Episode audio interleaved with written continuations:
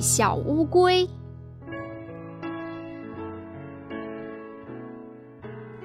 一天，小白兔拿着一卷大画纸，忽然一阵风刮来，画纸被刮到水里，弄湿了。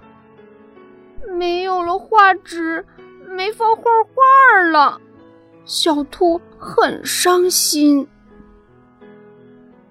一只小乌龟从水里游过来，说：“小白兔，你把我后背当成纸，在上面画画吧。”小白兔说：“啊，把你的后背画脏了怎么办呀？”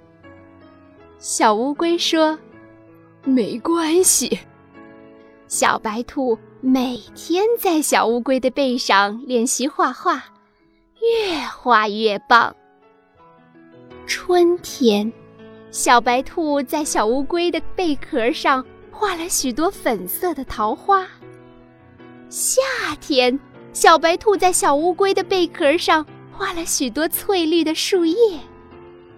秋天，小白兔在小乌龟的贝壳上。画了许多红艳艳的苹果。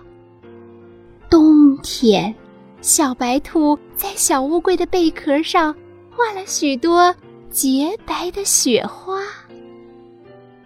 所有的小动物看了都说：“小乌龟真漂亮啊！”小白兔说：“小乌龟热心帮助别人，它应该变得这么漂亮。”